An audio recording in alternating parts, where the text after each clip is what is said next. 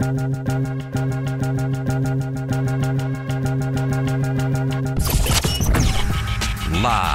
from the Battleborn Broadcast Center, it's Cofield and Company.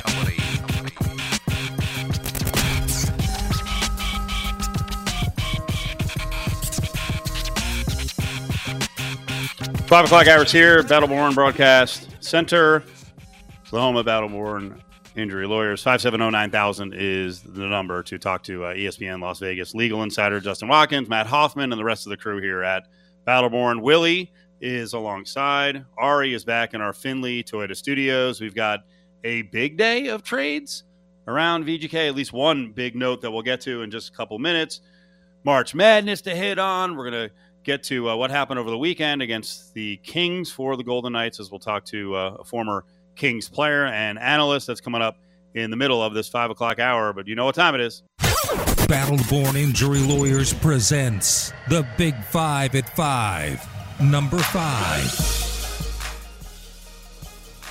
So I think a lot of the market was paying attention on Saturday to the Lady Rebels. They lose in a seven o'clock start on Saturday night. They lose by five. They were up five at the beginning of the fourth quarter, and then kind of came unraveled.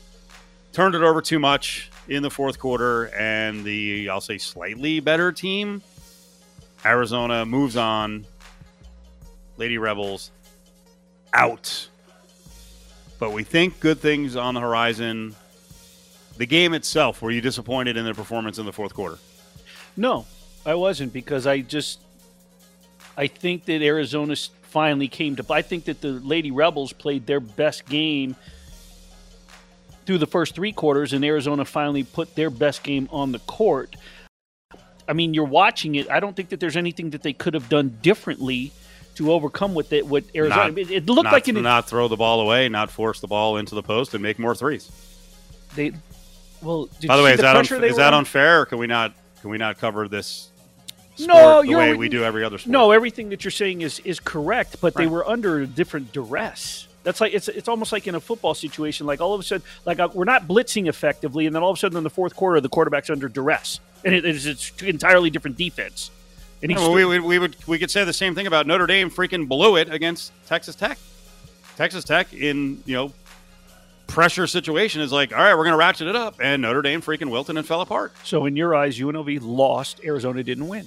UNLV lost. Yeah, there's nothing wrong with They- saying that. they blew and, the I, game. I I actually think it's insulting to the players and the coaches to go, you know what, good effort. No. we, no, we, we No, no, wanted no. to win. It's not we, a- it's we not had a- the game no. in hand. It's not a. We didn't execute the way we did. No way is it a moral quarters, victory. we needed to do a better job. There's nothing wrong with that. No way is it a moral victory. Not saying that. Not saying that. And I'm not saying they Arizona built a double digit lead in the fourth quarter because they finally played their defensive style of game. UNLV did their best to make a run at the end, and they didn't get it done. They lost. Arizona also built a double-digit lead because uh, in college basketball, I guess there's there's no technicals for taunting and acting like a jackass. This is true. Who is this? Cate Reese. Cate Reese is Calm their down. star. Calm down. That was her first game back since Well, I'm excited for her, but Yeah. you know, chest bumping and You freaking weren't happy about it.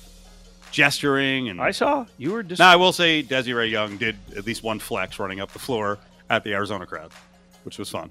sure. I guess I'm not objective on this. Essence Booker hit that three in the in the in the thing. She yelled, "Let's go!" There was no taunting. Yeah, I think a little better ball move, uh, ball movement. Although they did have a couple of open threes that they missed, but uh, a little, little too much shooting early in the shot clock. It got them. And uh, am I supposed to like That I will agree Adia with. Barnes or not? Am I supposed to like her? I don't know. She's. I mean, Yeah, I she's she's had her she's I- had I her could take her or run-ins her. with. Yeah. She's had her run-ins with them. You know, the flipping off and the this that. Uh-huh. I've interviewed her. I did a one-on-one with her for my personal site during pandemic times, and she. Uh, She's a good coach. She's young, you know. She she's a, she's a WNBA uh, former WNBA star. You know, she's.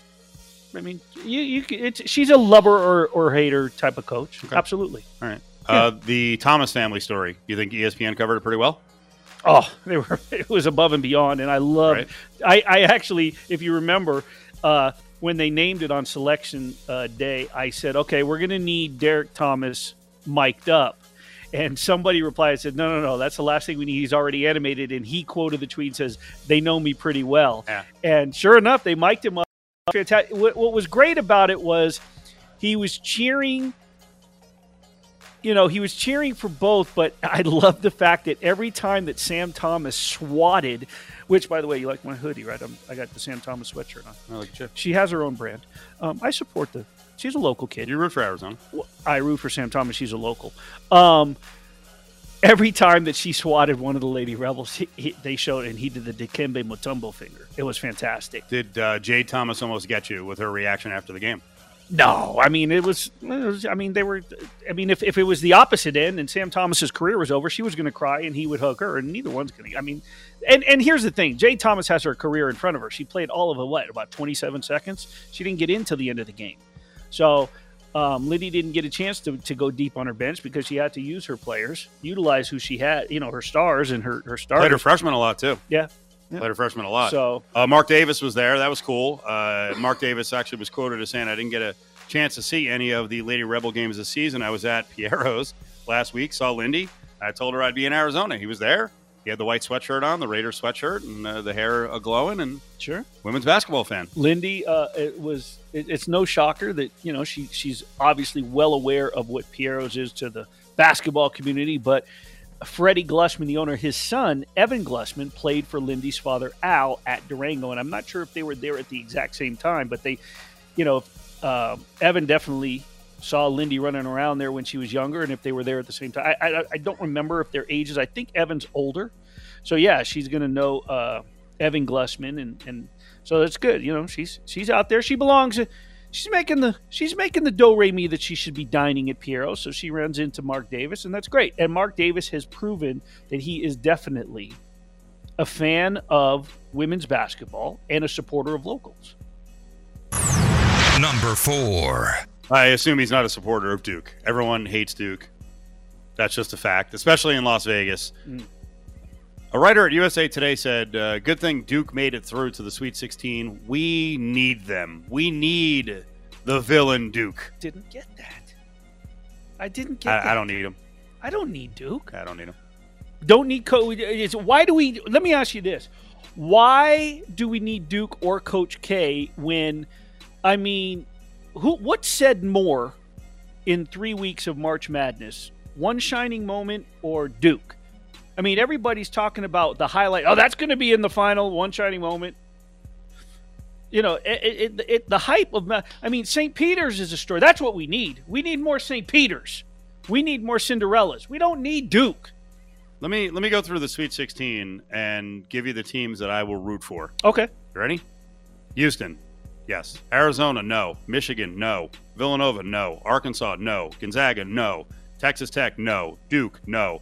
North Carolina, no. UCLA, yes. St. Peter's, no. Purdue, no. Providence, no. Kansas, no. Iowa State, hell no. Okay, wait. A And Miami, I'm indifferent. I'll root for one of these teams there's in only the Sweet 16. there's only one that I'm completely baffled, shocked, Why? and I'm guessing it's because you'll only root for one team from New Jersey. Um, I didn't go to St. Peter's. Uh, their head coach, I covered him in high school. He snubbed Rutgers back in the day, so no. Gotcha. Hashtag never forget. Okay, can I? I actually, I actually texted that to, to one of our buddies last week, and he's like, "Dude, you are a psycho." Actually, truth be told, Shaheen Holloway is a really cool story, and he played on St. Patrick um, in Elizabeth, New Jersey, and they Yep. were kind of like the outlier program against Bob Hurley's St. Anthony team. St. Anthony would win every year, and Shaheen Holloway came along and was a phenom from 14 years old, along with Al Harrington, who made it to the NBA. So, you know, in truth, it's actually a really cool story. Um, but I do know this that, you know, Kevin Willard off to Maryland, Holloway's probably going to be the Seton Hall coach, which is a bane of my existence. So Can I tell you? he will be an enemy of mine right after this. quick Las Vegas related, but New Jersey story. It better be quick. Tim Thomas, Yes. 1995, when the Adidas inaugural Adidas Big Time tournament came Yes. here. Sonny Vaccaro came here to put Nike Invitational out of business. That was supposed to be the year of the big man. Tim Thomas came, Lester Earl, Tim Thomas of Paterson, of course. Sure. But you know who overshadowed them and took over that entire class? Kobe Bryant. Hello. Hello. Yeah, so uh, point made there. Uh, literally 13 or 14 of the Sweet 16 I will root against. So I don't need a villain. What was your What was your take? What Villanova? You said no. No. of course not. Why would I? I don't know. But the North Carolina.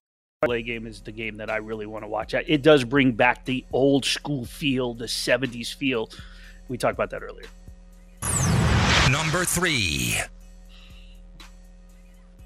If you're the CEO of a franchise, you're getting everything you want. It's all for you, Derek Carr. Why continue to have moments of punching down on social media? What did he send out today about blocking people and clown and clout? Like, bruh, you're, you're going to be making 30, 35, 40 million dollars a year. You're one of the most famous athletes in the coolest city in the world. Just put the phone down. I don't get it. Do you think that that was a specific one message to a friend of the show? I have no idea. I don't care. I don't care who he was targeting. I don't, you know, just right, Art. Right? You read it and you're like, "What's the freaking point?" The fact that it could be so many different people speaks volumes. well, a, a, lot of it was about Camp Carr and the fact that they block a lot of people. No, I'm saying well, who is it that he's well? Here's the, here's the, the funny thing that's come up in the in the media and some of the the, the, the beat guys, the the Raider beat writers, is that he's got certain guys blocked that he's also recently liked their tweets because they've proven to be wrong in their prediction of offseason signings. Man. So you're blocked by Derek Carr, really... but he's liking your tweets because when you block somebody, you can go to their page and it'll say you have blocked so and so, but then there's an option to view the tweets. So you can view their tweets even though you blocked them, so they can't see you. So then you scroll. That tells to tell me that the guy who's continually said, "I don't read this, I don't do. follow," you are reading them. Number two. Raiders have picked up a bunch of glamour guys, right? That's a good thing. They've signed a lot of backup special teamers. What else are we looking at here in terms of needs? Brandon Parker's back in the fold, which is a bit surprising. Um, but he's not really a starting right tackle, is he? More of a rotational guy? He is. Um, and Trent Brown's not available. He signed back with New England, so I think there were some people who, uh, in a sick way, wanted to have the reunion with Trent and the Raiders. I think the number one need for this team at this point is corner. They have to get a deep. Right. They got to get a, a, CB. They have to get a number one. Casey Hayward signed two year deal. Falcons. Yeah. So he's, he's gone. gone, which we predicted.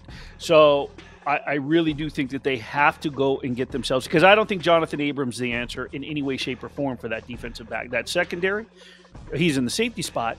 They brought him inside. I just don't see him being the answer. And they they have to get themselves a veteran presence. They can't and they can't rely on a number one defensive back in the upcoming draft. It's got to be somebody, and they have to somebody that can come. And now they traded away their first and second round pick. Yeah, so they're they're gonna have to do something. The watch is on, and the daily update by uh, some insider about Stephon Gilmore deal being done. I guess that continues. Well, here's the thing. Not done. Just so you know, real G's moving silence. Number one. Bigger deal today that Marc Andre Fleury was traded into the realm of the Golden Knights, the uh, the zone, the sphere of the Golden Knights. Now that he's with the Minnesota Wild, or that the Knights freed up some cap space. Neither. The fact that Kelly McCrimmon just went into his press conference and said that Mark Stone and Alec Martinez could be available, should be available, hope to be available by the end of the regular season that's a bigger deal than any of it. But they have cleared up some cap space. What did they do today, and why did it take so long to actually announce it? Well, apparently Dadonov had a no trade clause. The Ducks were on it, so he had to approve it. He was with them. Never really made it to the ice. He was just there, getting ready in the locker room. It was on the table.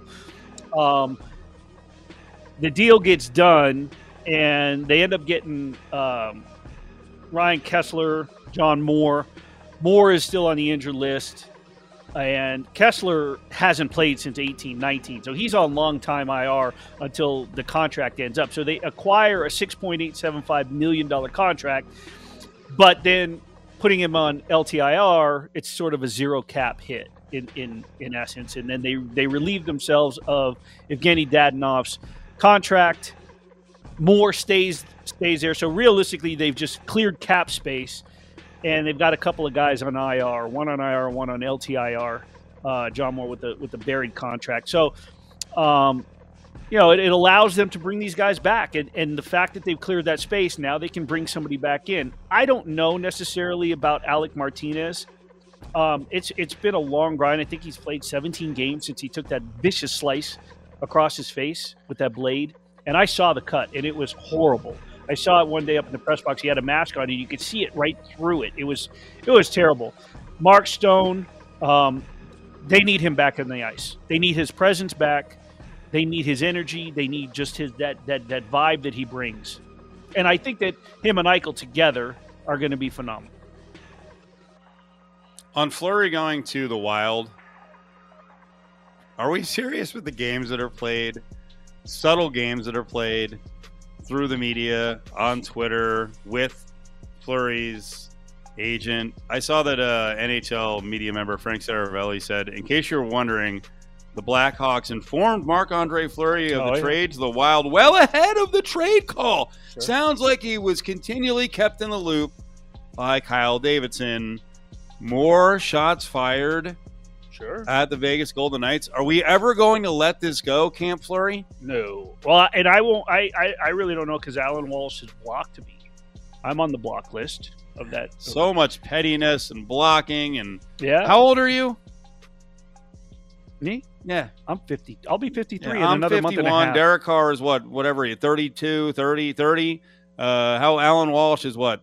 60 how i mean blocking no, and drama and messages and subtweets and my god and then the great thing is everyone in our age group all the time with the kids these days where did they learn it we are a bunch of immature subtweeting jackasses it's the Big Five at Five, brought to you by Battleborn Injury Lawyers. If you've been injured, call Justin Watkins at Battleborn Injury Lawyers, 570 9000. This traffic report is brought to you by Meineke, where you can get a basic oil change for only $29.95. And it's over.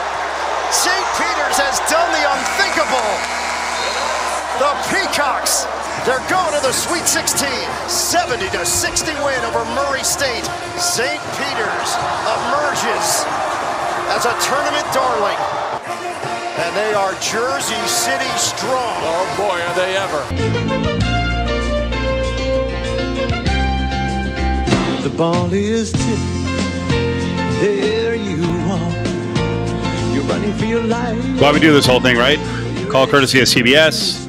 Jim Spanarkel, Ian Eagle, both very familiar with New Jersey, especially Spanarkel.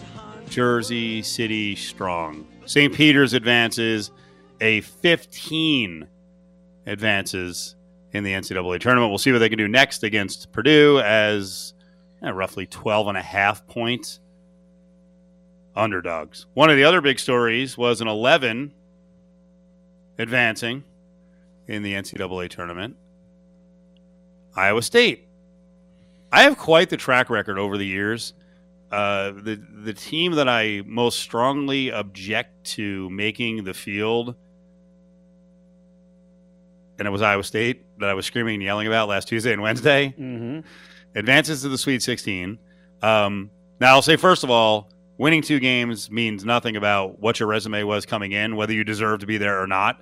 Uh, just like the Big Ten flopping in the tournament doesn't mean the Big Ten sucked, nor does the SEC suck, because the SEC only has one team left in the Sweet 16. These are one off and two off spots, right? But, you know, we're prisoners of the moment.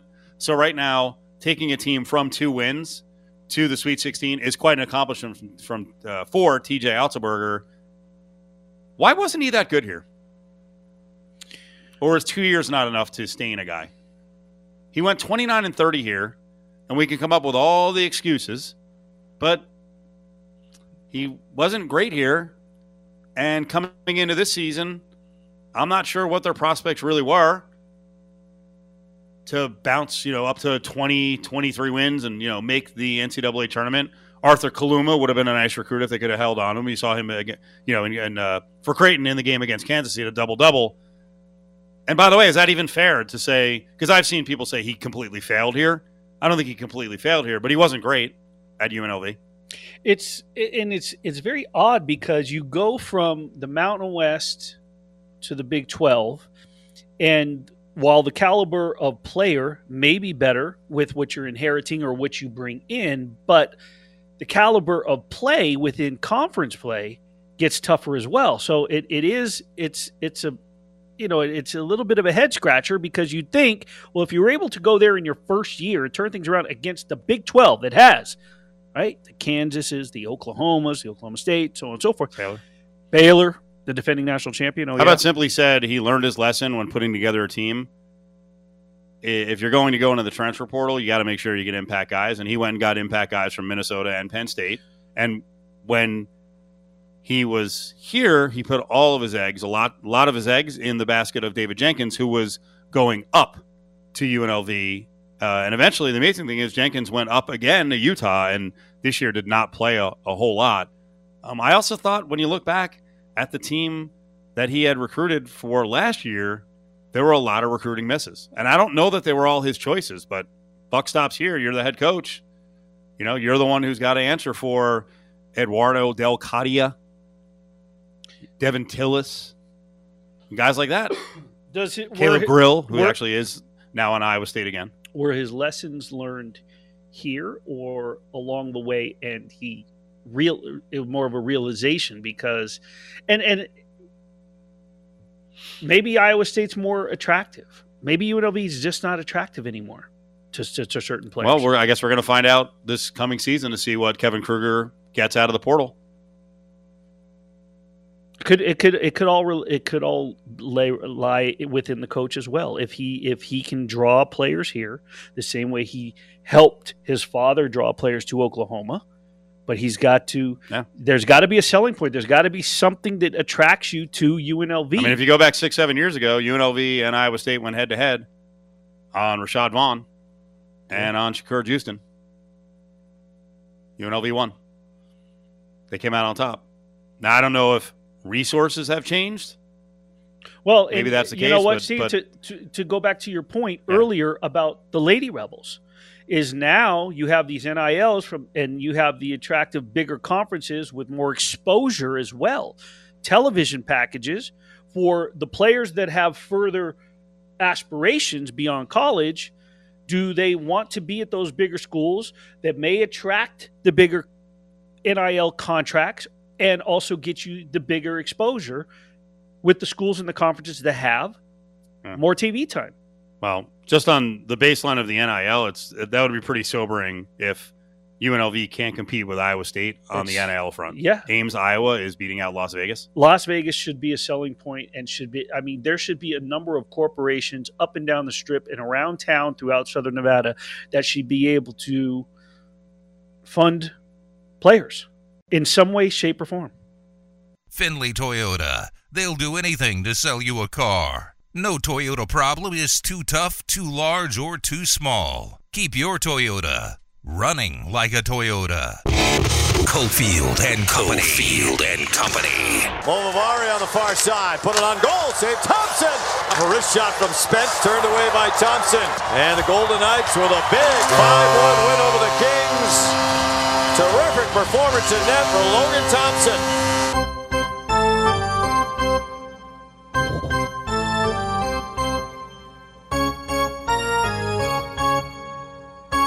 A great effort by Logan Thompson, Knights against the Kings. That was a big game. Right now, Knights on the road, losing six minutes left in the first period. It's one nothing against the Wild. The big story of the day: the Wild getting Marc Andre Fleury. So uh, Daryl Evans played for the Kings and several other teams in the NHL. He's analyst for the Kings. Gives us a little bit of his time here with uh, Cofield and Willie in Vegas. Daryl, how are you? I am great. How you guys doing today? We're good. We're good. We're good. Um, you know, I, I actually wanted to start off on a weird note. Are you following the LA football scene in the NFL at all uh, with the Chargers or the Uh, Rams? I wonder how many people are gravitating in LA uh, back to the Rams or you know fresh start with the Chargers. You know, I'm not. I don't get too involved in that. Uh, you know, I keep my eye on it. I'm kind of from the from the perimeter looking in, but uh, nothing that uh, you know I get I get too uh, caught up in. So uh, probably not uh, a, good person to ask on that one. Yeah, yeah. Well, you know, the, the theme is the AFC West has been loading up on players, and um, with the trade deadline today, I thought it was interesting that Minnesota, you know, added it all up, and they're like, we need help at goalie. So, what do you think of Marc Andre Fleury going to the Wild? Yeah, it's a, it's an interesting uh, you know acquisition for for Minnesota. You know, being that Fleury still got some time.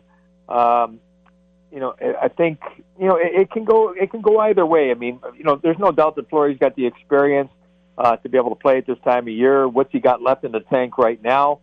You know, do you disrupt a pretty good chemistry that you know has been established in Minnesota for the last couple of years?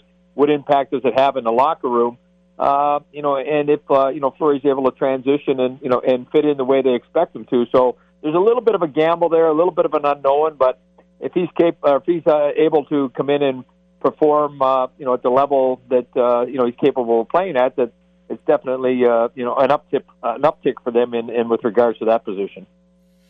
On a local front, Daryl, so the Golden Knights make a deal with the Ducks. Um, they acquire the contract of Ryan Kesler. They get John Moore, who's on IR. Kesler, of course, on LTIR, zero cap hit there, but they get rid of Evgeny Dadonov. So they're clearing up some cap space. At Kelly McCrimmon's press conference today, he said that it's hopeful that and possible that Mark Stone and Alec Martinez will be back by the end of the regular season.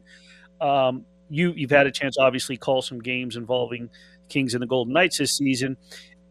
Have you seen? I mean, can you think of a time? And we talked about this the other night in the press box. You and I, the Kings and Golden Knights combined had like 19 players on IR combined. Um, as far as the Golden Knights are concerned, do they have something left in the tank that they can make a run here uh, with these final few games? I think when you look at you know the lineups that were you know in the game the other day, I think program sales were up in the arena. I mean, uh, you know, you had to find out who was playing in the game, but no, I you know I think they do. I mean, when you look at what the Golden Knights have done over the last handful of years, and with the roster when healthy, what they're capable of doing, there's no doubt. And if you know if they can you know get a player or two back, and the Kings are in a very similar situation. Uh, they're looking to get a couple of players back here, you know, in, in the near future, and you know, as time goes on, to get more back as well. Uh, you, you would only you would only think that uh, you know, especially when you add in guys like Martinez, who's had you know one Stanley Cups, and you know Stone. You know, we know what his presence and what he can bring to the team. Uh, you know, they can definitely impact a hockey club. And but right now, it's you, know, you can't really look down the road too much because uh, there's a lot that's at stake before those guys do get into the lineup. So you know they've got to weather the storm right now and try to keep their heads above water and uh, and see what they're capable of doing. But if they're able to get those guys back before the you know before the end and they're able to you know to get in some games, there's no doubt that those two individuals will will have uh, an impact on uh, on the results of the games that they they're able to dress in you played obviously alongside some of the greatest, and you know that once the it doesn't really matter the seed. Once you hit the postseason, the hot goaltender can carry you a long way. For the Golden Knights, it's somewhat been a, a bit of an issue, and Lehner is on IR. Brossoit, who is supposed to be his initial backup, is one six and one his last eight start, and hot hand is last year's AHL goalie of the year, Logan Thompson, and he's in net tonight. Um, how concerning is it the Golden Knights need to be as far as their goaltending situation right now? Uh, you know, I, I don't think they can get too caught up in that position.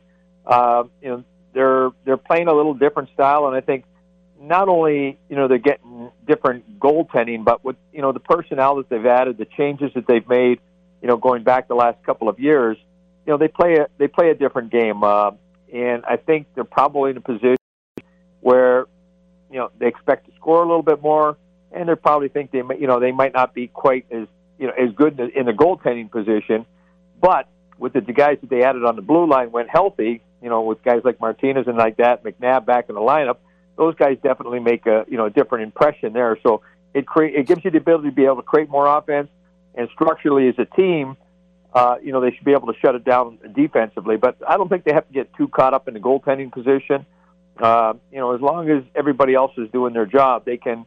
I think they can camouflage that enough to, you know, to give, uh, you know, like a guy like Thompson himself, uh, you know, enough to be able to get his feet underneath him. And you know, what you look for is you look for a goaltender to make the, you know, the routine saves, not to give up the easy goals. If they make a spectacular one here and there, that's great. But there's no point in making a spectacular save if they're going to give up, you know, a softie or two in the game because it's the softies that end up you know, demoralizing the team. They take the wind out of your sails. So, uh, you know, I don't think they're looking for, you know, a goaltender to stand on their head. Uh, at this point, it's a different story when you get to the postseason, but they need to get to the dance floor first. Are you surprised by the Kings turnaround, and why has this happened? Ah, no, not at all. Uh, I think it's been uh, a long, long time in the works.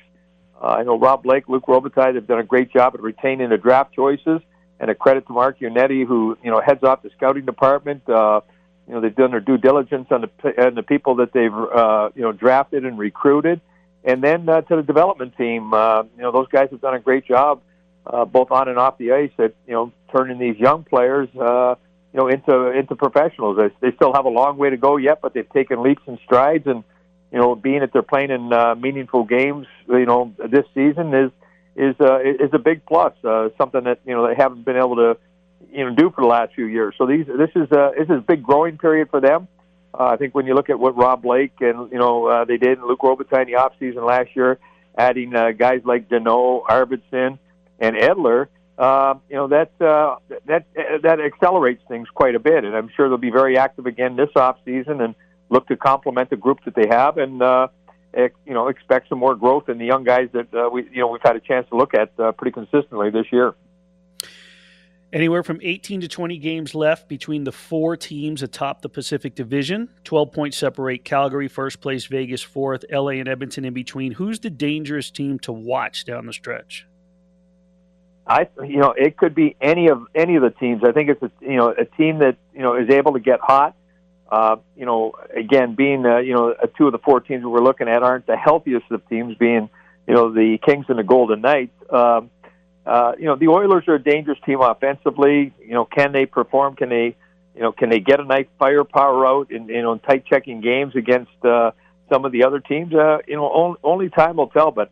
I think all four teams have the ability to be able to go on a run, uh, not only in a you know in a constructive way, but also in a in a destructive way as well. Uh, you know, when you're playing so many games in a short period of time, uh, you know things snowball and and can and can turn really quick. So uh, you know you want to get hot, but uh, it's uh, it's a matter of just you know keep giving yourself a chance each and every night. Uh, and I think you know the four teams that are that are in the battle uh, for the most part they've done that. You know every team's had a little bit of a hiccup here and there, but they've also had some runs that they probably you know wouldn't have predicted uh, you know coming forth. So uh, I think it's going to be a dogfight all, all the way down, all the way down to the last uh, you know last couple of games there, and it should be very exciting. And you know the fans are the ones that are going to benefit the most. Uh, you know the managers and coaches and you know owners and things like that. I'm sure there's going to be a lot of uh, you know tense moments, but uh, should be a lot of fun, a lot of great hockey here in, a, in the remaining six weeks.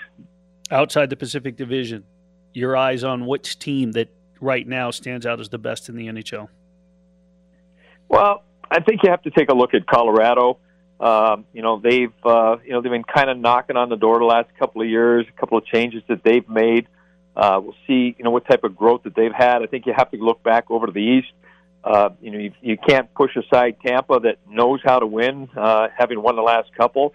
I think Florida's made some great additions to their hockey club. They're making a strong push over there. I think Giordano will help Toronto out a little bit. Um, but you know, I think uh, I think Florida's probably one that you have to take a look at, as well as Carolina. Uh, you know, I think that division is extremely strong, and uh, you know, the unfortunate thing is some of those teams are going to beat each other up before they even get out of there. So that's a benefit for everybody else in the league. But you know, for the teams that are in that battle, there's probably a couple of those teams are going to go out, you know, earlier than expected that probably deserve, uh, you know, a, a little bit longer of a fate to be able to get, uh, you know, into maybe the semifinals or something. Daryl Evans with us. So one of the voices of the Kings. Very important stuff here. Willie is a suit guy. I'm kind of a sports coat guy. I was looking at your uh, St. Patty's Day. Was that a full suit or was that just a jacket? No, that was a full suit. Full suit. Oh boy, where'd you get that at? No, that's you know that was just one. Uh, you know, we we have a when we have our like our theme nights and things like that. Uh, for the most part, uh, I'll get some uh, suits and uh, we get them from different companies that we'll uh, auction off through our through our foundation, and money goes to our charity in that. And uh, it's it's a fun little thing to do. So it, it's something that we've done for a number of years. Uh, but I've I've got a uh, suit maker here in in Los Angeles that uh, she makes the majority of my suits, and uh, she's done like my th- my Vegas theme suits with the roulette wheels and the you know the cards and the dice and all that kind Oh, of wow. stuff. Uh, yeah, but I I have a lot of fun with that. That's uh, that's something I look forward to is is getting dressed for the games, and Willie does a great job at it as well. I, I, and I have to say, the first season the Golden Knights entered the league, I was well aware when the Kings were in town, and I wore this gold, this mustard colored gold zoot suit. And I had the chance to walk in the same hallway with the illustrious Daryl Evans, and he stopped me. He goes, Now that is a suit. And I was like, Yes, it worked. And we took a picture, and ever since then, it's tradition. We take a picture, and it was fantastic. And it's funny, the other night, he wore this shiny black suit, and the play-by-play and analyst for TV, um, Dave and Shane, they wore shiny suits. I said, I know that they got dressed up because you're in town. I got to I got to keep that in mind now when I come to Vegas when I'm playing those guys. Those guys are trying to show me up, so I'm going to have to turn it up a notch. I like the challenge. The pressure's on. Daryl, thank you so much for spending some time with us. We appreciate it. My pleasure, guys. Keep up the great work and enjoy some exciting hockey here in the remaining four to six weeks. All right, thanks, Daryl. That should be good down the stretch here. And the Kings are, I mean, I know he said, hey, they've been building towards this, but they are one of the surprise teams of the Pacific. And Nobody this division has surprised a lot of people because I heard a lot of hockey experts who were like, easy division, Knights are going to roll, division sucks. Like, Yeah. okay. Hasn't sucked. Well, the thing is, the one thing that you have to take in consideration when you say that is if if it sucks so bad and everybody's going to be fighting for those four spots, you're sort of beating each other up and you're getting you're you're sort of getting ready for contentious battle in the playoffs. I mean, if you look at the the uh, Central Division, Colorado's ahead by 16 points over St. Louis. Right? Florida's got 90. Tampa Bay, two-time defending champs, 84, and then uh, Carolina and the Rangers are right there, tight and fighting. But the Pacific Division, you know, they're they're they've been scrapping and fighting, so they're going to be somewhat battle tested and ready once they start facing the other division. on the way back to hit briefly, but the uh, RJ did a I won't say a deep dive, but very shallow water look at the tourism success of booking at Allegiant Stadium, and there are some really good numbers in there. But I think we're ignoring uh, ignoring one important issue when it comes to fans actually getting into the building. Join the conversation on Twitter at ESPN Las Vegas. Cofield and Company presents Hey, hold on, hold on, hold on, hold on, hold Grab Bag, Don't touch it. Don't even look at it. only on ESPN Las Vegas. Stick your hand in there, Dave. So St. Peter's, big story going on the Sweet 16 in college basketball. The officiating in several spots just got completely crushed. Why do you think that was? Was it that bad? Or was it, as I suggested earlier, gambling has more people amped up, or gambling has people more amped up? Um, I also think a lot more commoners who don't watch college basketball, newbies, maybe they're shocked by some of the confusing ways that the games are called with no clear picture on what a block and a charge is that the rest of us see all year because we cover college basketball. Yeah, and I think you have to just take in consideration the crews that are working them. If, if there's consistency throughout, so if you're sitting there saying, "Wow, that's terrible," they haven't called this all game. Well, then if they haven't called it all game, then that means that they're consistently not making the calls. They're, are they allowing them to play? If they're blatant, and it's you know, I don't want to say one-sided, but you know, or if they weren't calling something the entire game, and then all of a sudden at the end they're making a call then I think you have legitimate beef. It just it, it, and I think gambling probably does shed a little bit more of a spotlight. You're going to hear more of an outcry because you got sports betting across the country, whereas in years past it would have just come Vegas people. But uh, yeah, it's probably. I mean, I think it's a combination of a lot of things, really. Stick your hand in there, Dave.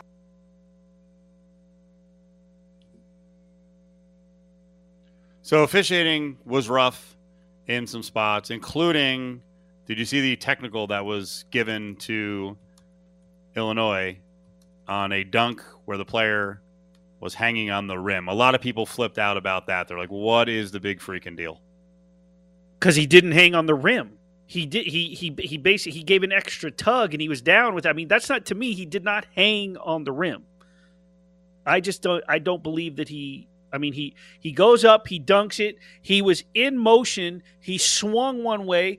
You could argue that maybe he was just trying to control himself, but he, I, to me, he wasn't hanging. There was no boisterous, you know, taunting of a hang on the rim. I thought it was a bogus call. Stick your hand in there, Dave. Did you see the RJ story on Allegiant Stadium being a tourism success? I did. I did. And I sent it over just for you. Um, Why? I'm not anti stadium or anti stadium funding. I just, as I said repeatedly, I think they could have gotten a better deal. That's all from the state's end. And we won't really know the impact of a stadium for like 10 years. Now, as the story pointed out, we're back on track for what we need to pay off the bonds. You know, they, they're going to.